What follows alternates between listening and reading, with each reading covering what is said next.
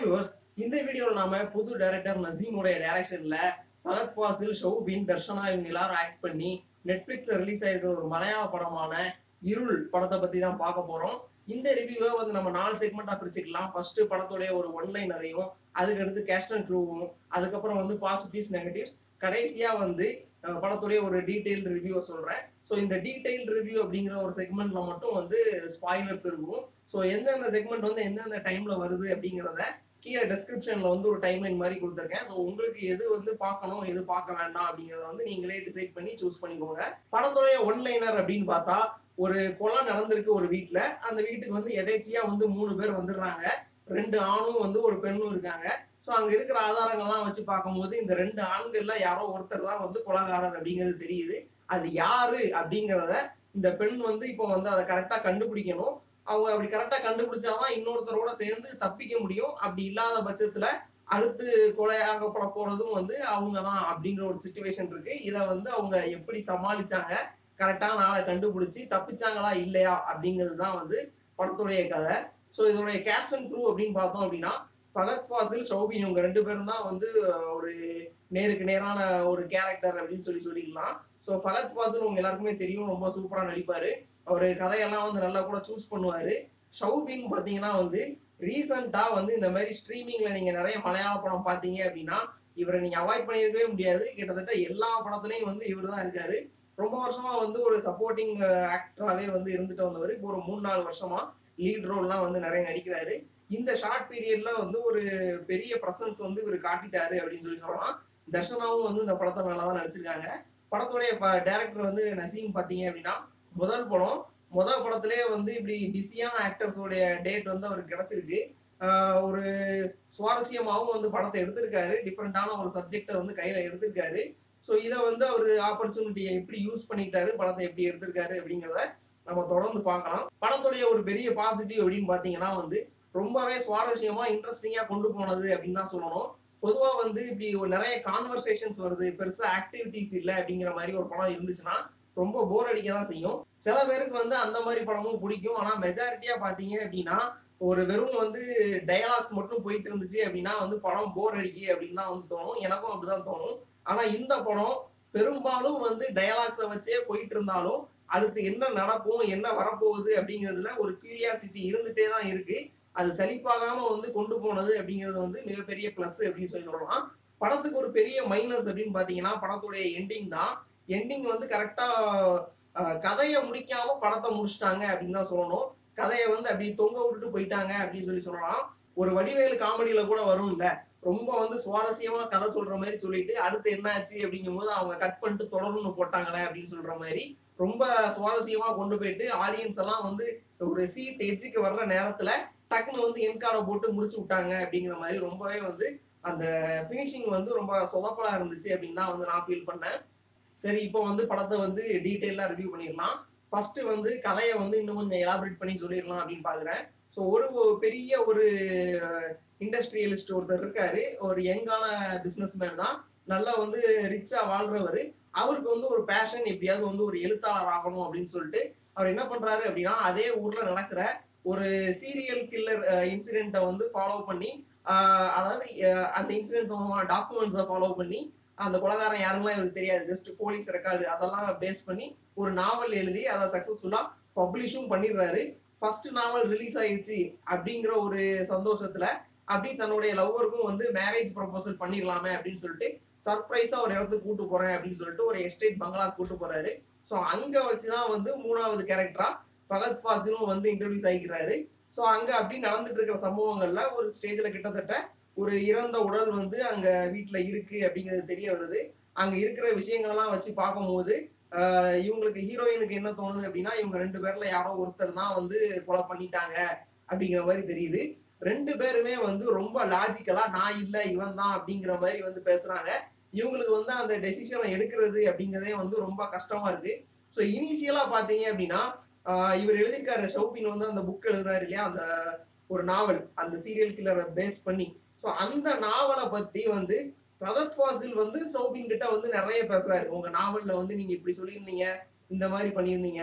எனக்கு வந்து உங்க நாவல்ல வந்து இந்த பாயிண்ட் வந்து கரெக்டா வந்து பிடிக்கவே இல்லை. அதை நீங்க சரியா பண்ணல அப்படின்னு சொல்லிட்டு ரொம்ப வந்து ஒரு கியூரியாசிட்டி காட்டுவாரு. அந்த ஒரு கியூரியாசிட்டியை பார்க்கும்போதே வந்து ஆடியன்ஸுக்கு பகத் தான் அந்த சைக்கோ கிளரா இருப்பாரோ அப்படிங்கிற ஒரு எண்ணம் வந்து வர்ற மாதிரி தான் வந்து அந்த சீனை வச்சிருப்பாங்க. அப்படியே போக போக வந்து அந்த கொலையை பத்தி விசாரிக்க ஆரம்பிக்கும் போது அதாவது ஹீரோயின் வந்து யாரு பொண்ணா அப்படின்னு சொல்லிட்டு ரெண்டு பேர்கிட்டையும் வந்து ஒரு கேள்விகளை கேட்டிருக்கும் போது பாத்தீங்க அப்படின்னா ஒரு ஸ்டேஜ்ல கிட்டத்தட்ட வந்து அந்த வீடு அந்த சம்பவம் நடந்த அந்த வீடு வந்து ஷவுபினுக்கு சொந்தமான வீடு அப்படிங்கிறது தெரிய வரும். ஸோ இப்போ பாத்தீங்கன்னா வந்து அப்படி நம்ம ஒரு ஆடியன்ஸ் பாயிண்ட் ஆஃப் வியூல வந்து நம்ம சந்தேகம் அப்படி ஷவுபின் மேல திரும்பும். ஒருவேளை வந்து ஷவுபின் தான் வந்து கொலகாரனா இருக்கும் ஏன்னா அவருடைய வீடு அவர் இந்த வீட்டுல தான் வந்து எல்லா கொலையும் பண்ணியிருக்காரு. அது அவரே வந்து ஒரு நாவலா எழுதியிருப்பாரோ அப்படிங்கிற மாதிரி நம்ம யோசிக்கிற மாதிரி அப்படி கொஞ்சம் ஸ்கிரீன் பிளேயை மாத்தி கொண்டு போவாரு. அப்படி வந்து ஒரு அவரும் வந்து அதை லாஜிக்கலா எக்ஸ்பிளைன் பண்ணுவாரு. நான் வந்து எதுக்கு வந்து என் வீட்டுக்கு தான் உன்னைய கூட்டு வரேன்னு சொல்லாமலே வந்து கூட்டு வந்தேன். அப்படிங்கிறதெல்லாம் ஹீரோயினுக்கு எக்ஸ்பிளைன் பண்ணுவார். நான் எப்படி சர்ப்ரைஸ் பண்ணலாம் நினைச்சு பண்ணேன் அப்படின்னு சொல்லிட்டு அவரும் கடைசியில ஹீரோயின் வந்து சரியான முடிவு எடுக்கிறாங்களா அப்படின்னு பார்த்தோம்னா அவங்க தப்பான முடிவை தான் எடுக்கிறாங்க. ஷவுபீனை தான் வந்து ஷூட் பண்ணிடுறாங்க. ஆக்சுவலா ஷவுபீன் வந்து கொலகாரம் கிடையாது.